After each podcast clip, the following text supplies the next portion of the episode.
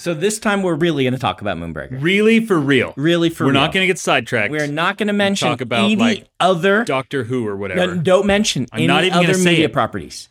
Okay. It's No other media rules. properties of any kind. No, none. They must remain unnamed Okay. if you reference them, because otherwise we will get distracted and we will not Mm-hmm. talk about our video game that we made. we worked on Yes. and are still working on Yes. and is awesome and we love it. But before that, yes. I understand that you have in store for us a Bad, story, idea. So I only got two words for you. We're gonna see. We're gonna see. My Okay. last bad story, I didn't didn't go very very, very far. We've fallen far from the heights of Cthulhu versus Vikings, but Is that the heights? Uh, that's definitely the heights. I gotta say, Mm-hmm. it feels like our fan favorite bad story idea is seven layer burrito donut world. Uh, no, no, no. I think the fan favorite has to be the Great British Fake Off. Oh well, yes, Yes. you're right. Yeah, I mean, but the only one that actually became a book is neither of those. But all right, all right. Okay. Magical fruit.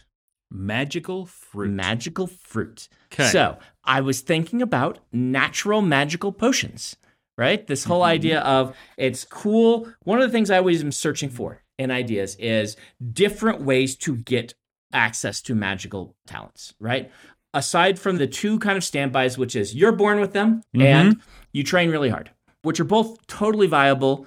I recommend using them as methods of getting the magic, but I always like something new, something different. I'm like, ooh, okay. magical fruit where you know it has a built-in economy Mm-hmm. because you grow these fruit trees and getting new fruit trees and things like that and you'd have to have some like limit on how many of the trees you can grow or something like that to produce Yeah. the fruit so it's got a really cool economical side to it Mhm. that is you also have to have like special environment maybe to grow these trees and then you have a limited number of uses of your powers but it regrows Yeah. by nature Okay, so right now, mm-hmm. somebody's least favorite ant is screaming, "Herbalism is already a thing. yes There's already magical plants. How is your idea different? So, how is the idea different? So, usually herbalism in uh, magical stories is Mm-hmm. used in very in a hand wavy way.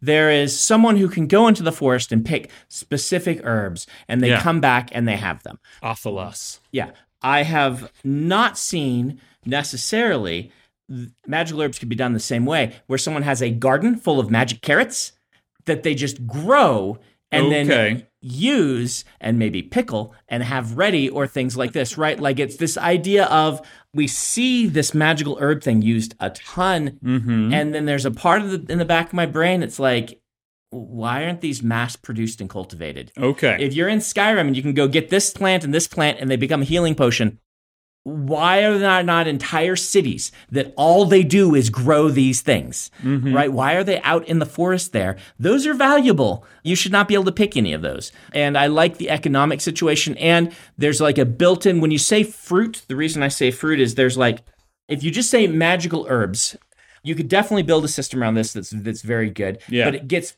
very arcane very quickly. Arcane meaning you know, pun Convoluted. intended. Convoluted, where it's like you have 70 different ingredients, and some of them have this shelf life, some of them are more potent when you dry them, some of them not, which can be very cool, but it's very difficult to track. If you Yeah. say magical fruit and you're like, here are the seven fruits that we can grow, and sometimes we can make hybrids Yeah. or things like that. The grokability of that, the ability of the reader Mm-hmm. just be like, oh, this is what they are and what they do. The shelf life of them is instantly understandable, right? Maybe they gain potency until they rot, or maybe they lose it as they, you know, the fresher the fruit. Like you've got all these cool built-in mechanics Mm-hmm. okay. that So make for good storytelling. so do the different fruits do specific and discrete things? Like the magical banana does a thing that the magical apple cannot, and vice versa. Well, if I'm writing it, then yes, obviously, because that's the way I write magic systems. But it's Mhm. not the only way to approach Yeah. a magic system, right? It could be your roguelike where you don't know what's going to happen when you eat a magic fruit. Okay. We're, we're breeding them for potency, not for dependability. so we just have a bunch of fruits Mhm. that they give us powers. They're Mhm. like Gummiberry juice. Yes. Okay. Yes, thank you. There's very good. Uh, I mean, I did relate potions to it, right? Mhm. But Yeah. n- natural potions. Well, and I like the idea that methods of preparation, you know, which Yeah. Mm-hmm. is getting back to the herbalism thing, but still, if we're looking specifically at fruits rather than, you know, medicinal herbs Mm-hmm. and stuff, the ability to dry something, the ability to pickle something, the ability to, you know, cook it into a syrup or a jam, these might all give different variations of the same Right. basic power. Or you might or just wanna say- change it. You know, yeah, it doesn't work very well if you do it that way, Yeah. which allows you to have this sort of shelf life. And then Mm-hmm. you pickle it and it, they can be mass produced. And, you know, instead of healing you, just gives you a little bit of a caffeine boost, essentially, or something. Mhm. So, So it has to be fresh. Yeah, I think it has to Right be fresh to be the best because then again, it makes for good storytelling. I always talk about magic systems having limitations, making them more interesting. This is what I mean. Yeah. If you have to be like, all right, I've got five of these on the tree. If I pick them, they'll immediately start losing Yeah. potency. But I need to go on this trip. Do I take one of them, risk that I'm going to need it, then not use it, and at the end be down a fruit? Or do I not do it and then save them for later?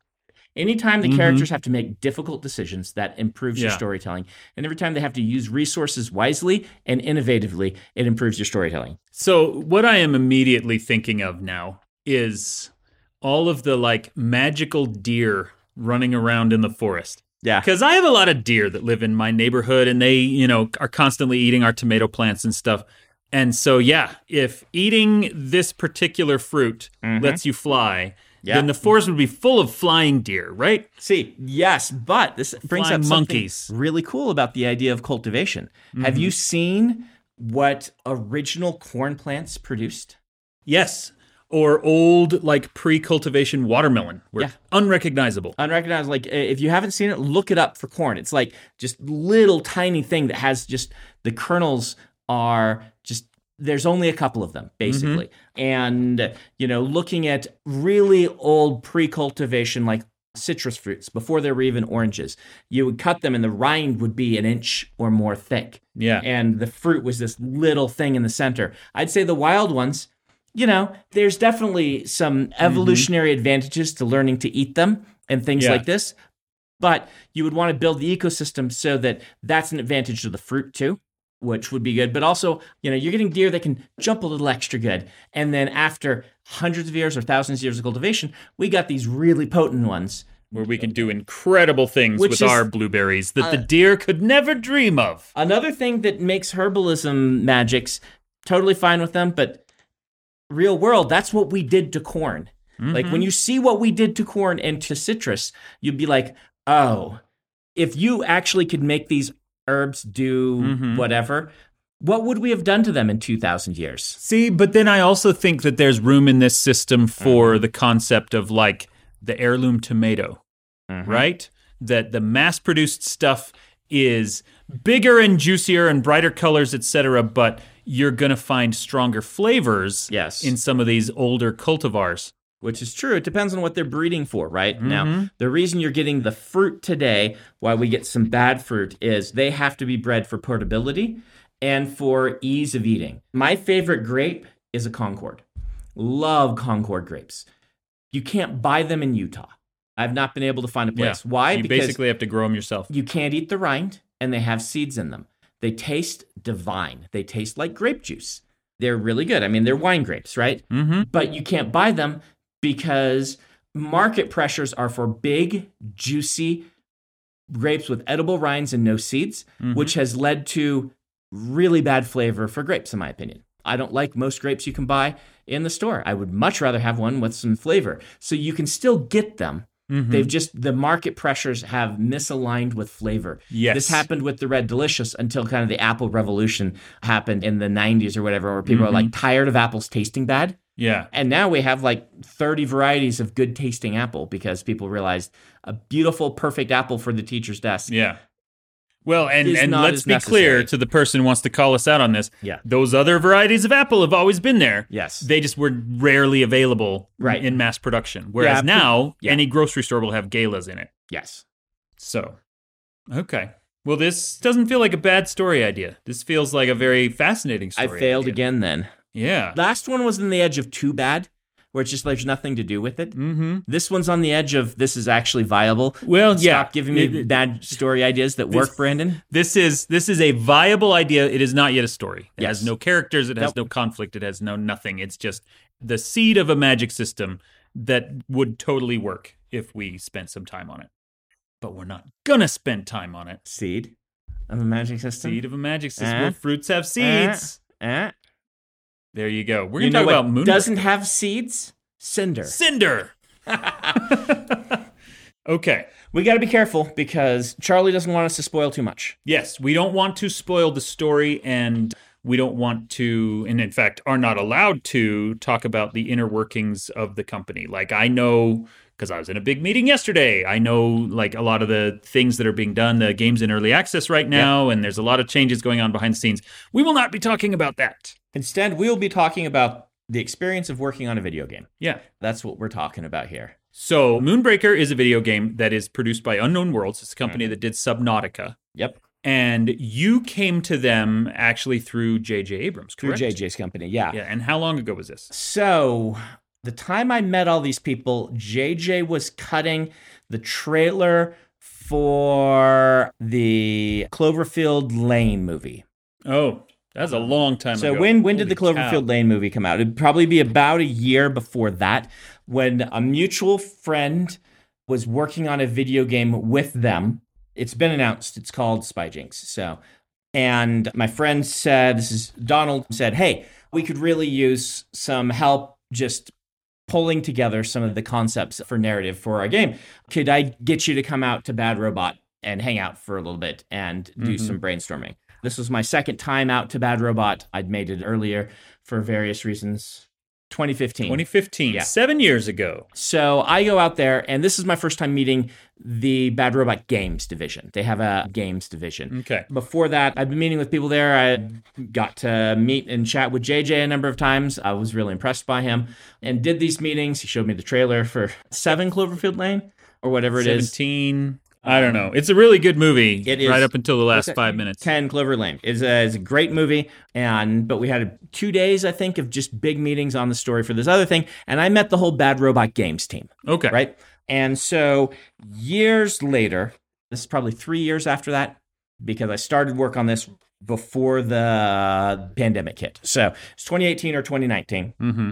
so Bad Robot Games had this cool thing they're doing. Subnautica's creator, Charlie Cleveland, had a new game concept and had come to them for some help with it. And Charlie specifically said to them, What I'd really like help on is narrative. And they're like, Hey, we know a guy who likes video games. And Thus, you were pulled in. Yes, thus they came to me. Mm-hmm. One of three companies that came to me that same year for whatever reason. Wow. We did meetings with two of them. I took pitches from all three, or kind of what they wanted to do, but I did some serious meetings with two of them and eventually picked this one, mostly off the strength of Subnautica. Mm-hmm. The number one thing I didn't want to have happen is I have had friends work in video games before, and the video game never get released. Yeah. It's happened to multiples of my friends. Happened to Isaac, who was in Really? video games before. Oh, yeah. He here. and Ben both worked at a video game Yep. company, huh? And so I thought this one, like the other ones, were at big corporate structures where I got the feeling they were still trying to pitch their game to the higher ups and they'd come to me to add some legitimacy to mm-hmm. convince the higher ups that this is a game we should make. Yeah. Where Charlie was just already making his game and it was gonna happen. And I'm like, I want to be involved in this. I know Subnautica is really good, and I know this game's gonna happen. Yeah. So it felt like a good place to dabble my toes, dabble my toes, to dip my toes Dip your toes. back into the video game industry. Okay. So I said yes. Cool. And then you have spent the last few years then basically doing the world building and the story Bible Yes. for World building and story Bible using an idea I'd had kicking around for years that I pitched to them and then built off of Mhm. that I'd called Soul Burner. Yeah. And if anyone out there doesn't know, I mean, the game is available in early access and there's a lot of stuff that you can just go out and, and find. But if you're completely unfamiliar, kind of the basic premise of the world is that there is a sun with an atmosphere. Yes. And there are moons circling it, and people can fly between those moons, Yeah. uh, you know, in open topped ships or on the back of creatures and so on and so on. This was one of my big concepts for it is I wanted this one thing I love about science fantasy, which is Mm-hmm. things like Dune and Star Wars, is this variety of tech level. Yeah. That you can get, right? One of the fun things about Star Wars is you're fighting and these guys pull out a laser sword. And you're like, oh, I guess we're in melee combat now, right? Or these guys over here are riding on these weird beasties while firing their blasters. Yeah. That's fun. How realistic is it? Well, probably not that realistic, right? But at the same time, it's a whole Yeah. lot of fun. It's a great It setting for an adventure game. It's So- fun. It gives a nice either Wild West feel or Age of Sail feel to it. Yep. Same reason that, you know, Spelljammer is, does very similar things with the open top ships flying through space. I loved Spelljammer when I was a kid. I heard they just brought it back Yeah, to D&D. they just brought it back out. Uh, it was my favorite setting. hmm In fact, one of the very early D&D games I did. Oh, we're mentioning another property. And, Uh, early games Oh, with role-playing of a role playing thing. thing that had space science ships in Yeah. fantasy world starred Hoid as my NPC character to annoy the PCs as I was GM.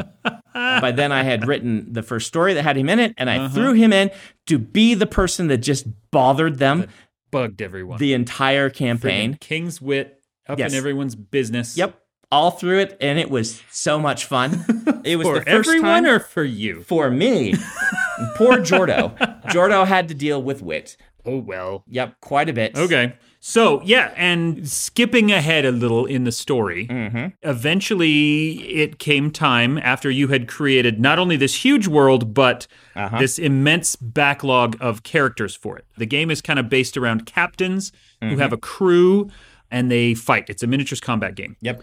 And you had, and I don't know if we're supposed to say how many, but you developed a number of these captains Yes. and very involved and detailed story outlines for each of them. Yes. And the plan had always been to get somebody else to write the actual audio dramas, which is how Mm-hmm. Yeah. I had pitched that we get these stories to people.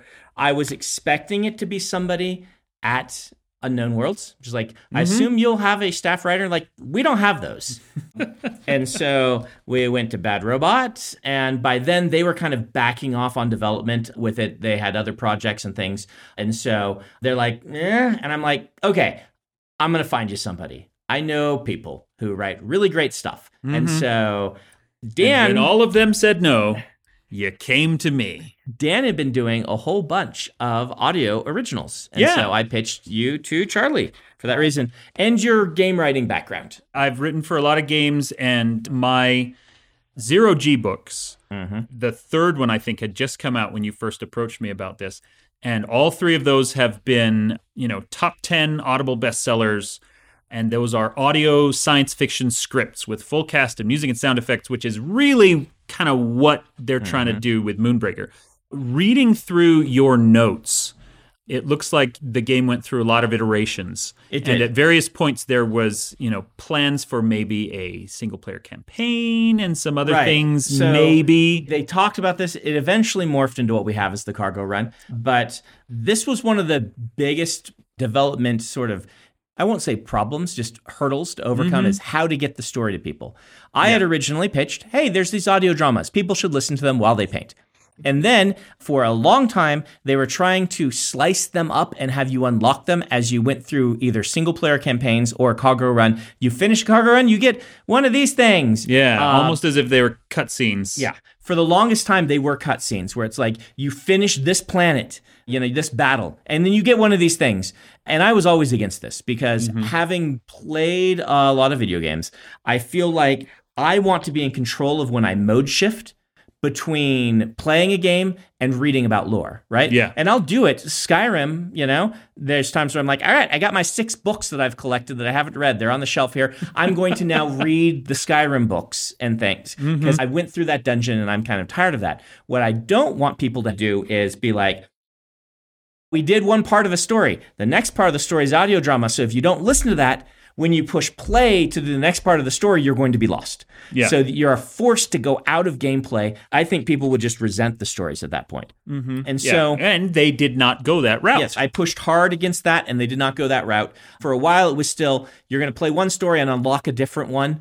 And eventually they just said, you know what? Maybe Brandon's original idea of here's an audio drama, listen to it to get to know who the captains are while you're painting. And you can play whenever you want and you can audio drama whenever Yeah. you want is the right way. And I'm very happy. Well, and that that's, what they're they doing did. now. And it's not a model I've ever seen in a game before. Yes. In which the story is completely related to the game, Mm-hmm. but not embedded in the game. In fact, you can listen to the first episode right now just on like Spotify and stuff. Yes. Any podcast aggregator should have it. You know, my pitch for these is basically like though the Overwatch character introductions or the old ones Yeah. from Team Fortress 2. And those were only like three minutes long for the Team Fortress ones, or even Mm-hmm. not even that long. But that was my model for these. Is like, let's write an actual story rather than a sketch for Team Fortress. And if you've watched these, it's like Meet the Engineer, things like that. They were very funny, very well written, very Mm-hmm. Yeah. charming. Let's have instead this audio drama where you just really get to know the character that is one of your potential captains. And over time, you will get dramas that show all of them so that you'll know who they all are when you're playing them. Yeah. So when I came in, Mhm. you know, the game was still in a little bit of flux, Mm-hmm. and that is still ongoing because they're still in early access. But one thing that we eventually, that I should say, they eventually settled into Yeah. was the idea of four month seasons. Mhm. The game launches with three captains and a bunch of crew. Yep. And then every four months, we will get a new captain and a bunch of new crew. Yeah. And so part of what I got to do, I am essentially the showrunner Yes. for Moonbreaker. Yeah. I am not involved with game design, although I have, you know, consulted with Charlie occasionally on some powers and things like that. I am in charge of the story. And I have really loved how much leash I get from them. Basically, anything I want to do, I can do, provided that there's time in the schedule for it.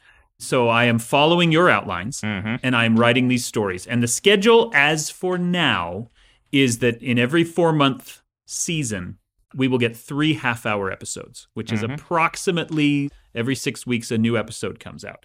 And that is intended to go for perpetuity, for the life of the game. Yep. And so, like, the first episode that's already available right now is Extilior. He's one of the mm-hmm. captains, he's a robot. And then, you know, each one is going to come out. Yep. I have just turned in and had a big meeting with Charlie yesterday about episode 4 which mm-hmm. is episode, you know, season 2.1. Right. Yeah. So Yeah. it's a um, lot of fun. this is a very cool way to do it. I hope that people enjoy it because this part of aspect of it was my idea. Mhm. I didn't have a lot to do with the gameplay either. Only saying I'm buying in because I like this style of game and the painting aspect is really fun and well done. I'm glad that it turned out fun and well done. I didn't know at the time. Yeah. But yeah. uh, so because it- Mhm. we've mentioned the painting, we haven't explained it. It's a miniatures combat game yes. where you get this little digital model Yep. and then you can paint it exactly as if you were, you know, painting Warhammer or War Mhm. Machine figures or something like that, which is absolutely what got me excited about the game Yeah. as well. And the painting system is spectacular. Uh, Mhm. it really is fun and feels like you're really painting. Yeah. have some very good tools for it. Yeah, so you can play this and you can listen to the story. The story is long. This game will have to run for 10 years in Are order you for me to surprised? You're cover smiling it. on all me. of this stuff in your outline. So I can tell you part of why that happened, right? So as I was digging into these characters, we were in flux about what we were doing. At one point, each of them would had a campaign was part of the Mhm. plan, right? And you know, we backed off from that, and the cargo run. Charlie came up with the cargo run. I remember him first telling me this. He's like, "What if instead of a campaign, we did like a Slay the Spire style, procedurally generated, fun thing?" And I'm like, "Do that. Go there. That's our solution, right?" Mhm. But at one point, I had all of these character stories, and I wanted each of them to be a slightly different subgenre, right? Yeah. Because you don't want to have 10 stories that are all the same. And so some are digging more into horror aspects, some are digging more into adventure aspects, some a little more into romance, mystery. I had a big kind of theme and why they each work and things like that. But as I was doing that, I'm like, I need some foundational backstory for all these characters and how, you know, how they got to these point where these things are happening. And so then I built this whole document of here is the backstory where all these characters, you know, Mhm. because lots of them are interrelated and interconnected. Here's how they met. And then that became the season. that you're doing is there's two general ways that they all kind of ran Yeah. into well, each other. Well, we're not following your seasons. No, no, I understand you're not. Yeah. I totally understand you're not following my Mhm. seasons. But I came up with these two basic ideas of the backstories. Yeah. And, you know, my season one was one group of them, and my season two was another group of them. That's a different thing. But the way we're starting is how these characters all interacted. And then we have room for these solo ones about them that Yeah. I don't know how we'll end up doing that. Well, and that's definitely the evolutionary ancestry of Yeah. what I'm doing right now. Yeah. So, for example, season one, three episodes, one for Mhm. each captain that's part of that season. Mm-hmm. Season two, we get one new captain, Yep. and she gets an episode. Mhm. And then that gives me two more episodes to continue the stories Yes. of the other ones, Mhm. to bring them together occasionally, watch them bounce off of each other. Yeah. And it's been a very tricky but very rewarding kind of balancing act Mhm. to introduce these people while not losing track of the other people, while trying to tell this big long story. Yeah. We're not going to get into like the Game of Thrones and Rings of Power thing where every storyline gets five minutes per episode because there's so many of them. Yeah. I'm not doing that, but it's a lot of fun. It's a fun world and the characters are cool. And I am having a lot of very interesting conversations with the people because they are incredibly talented. They are incredibly good at what they do. The voice actors. No, Oh, with the, the game designers, the makers, the artists, everything, they are not storytellers. They aren't. Which And is why so they came And so there's a lot of things about Mhm. the game that I don't understand at all. Mhm. And I get to ask them, please fill me in on how this works. And there's a lot of things about kind of fundamental storytelling that they don't know yet because they've been, you know, specializing in other things. And I get Mhm. to kind of say, well, here, this is how this works. And this is a good way to, you know, bring this in. Even simple questions like certain terms of vocabulary that are important world building things. We can't just dump them all on you in episode one. Mhm. We need to kind of drip them out in a way that is understandable to the audience while also laying the foundation that we need. How early do we reveal certain things? How late do we want them to show up? It's a lot of work, but it's been a lot of fun.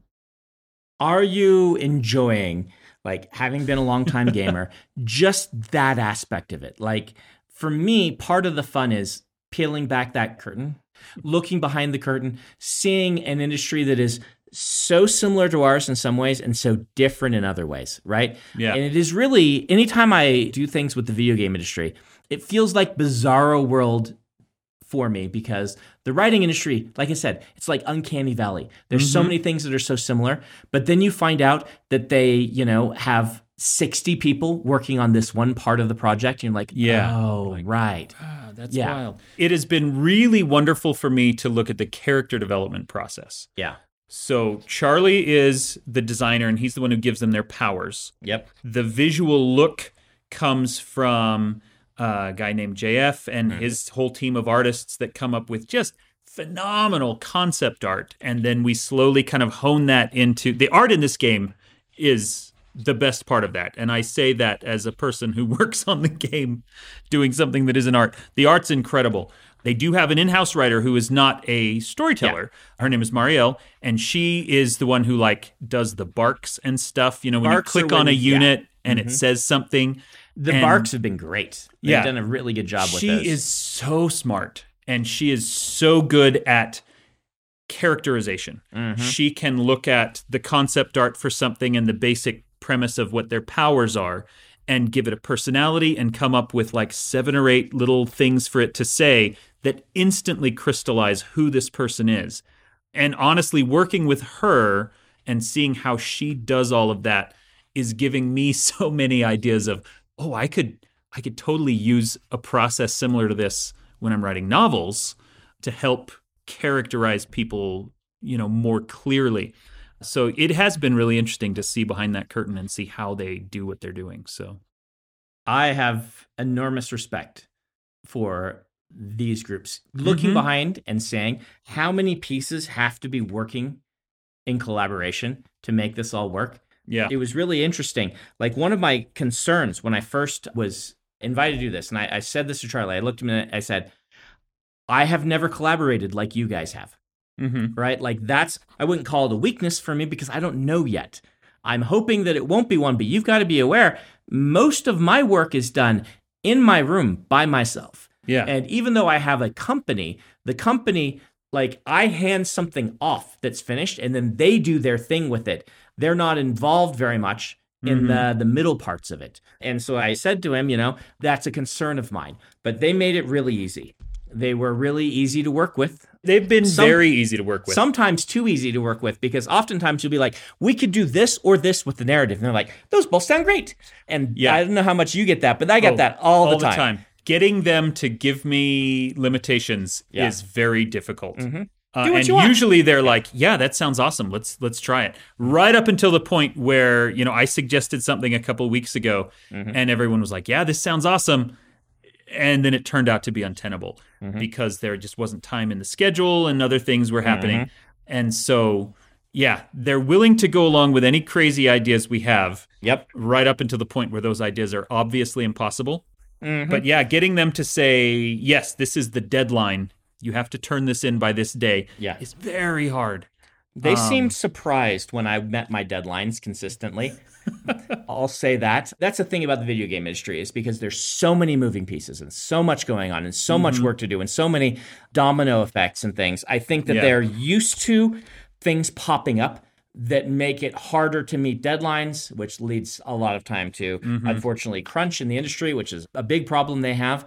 But Yeah. I just kind of turned in my stuff every week, and they seemed a little surprised that they just every week They're they like, got it. What? What's going on? Yeah. My favorite thing working with this company Mm-hmm. is, like we said, they're willing to go along with crazy ideas. Mm-hmm. Charlie is 110% ready for really interesting crossovers between the gameplay and the storytelling. Yes. and you know nothing that I can talk about yet, but you know the ability to have the game and the characters really be alive. Yeah. And to change over time because Mm-hmm. of things that happen in the story, and then seeing those changes from the story reflected with the game pieces and with the maps and things like that. That's one of the things I'm most excited by. Um, yeah. I really hope we get to the point where you can also modify your game pieces a little bit, or you can like stick things on them and whatnot. I know Charlie said on the stream that Yeah. we did, that's a number one request that he gets from fans. He doesn't know if they'll be able to do it, but he did say that they're aware of. Yeah. that. I'm super hoping that we get to the point where you can be like, I'm going to cut up this piece and glue it back together.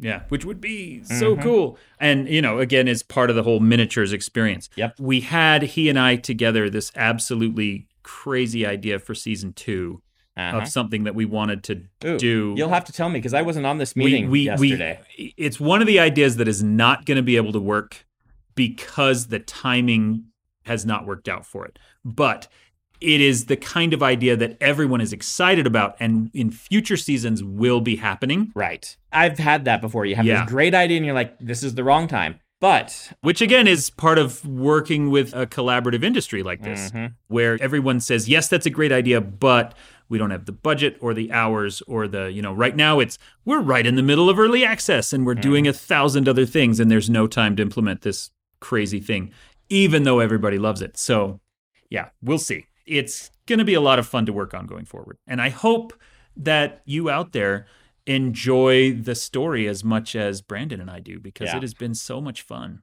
so go get a copy of Moonbreaker, start painting your pieces, and listen to our stories. How's that, Ben?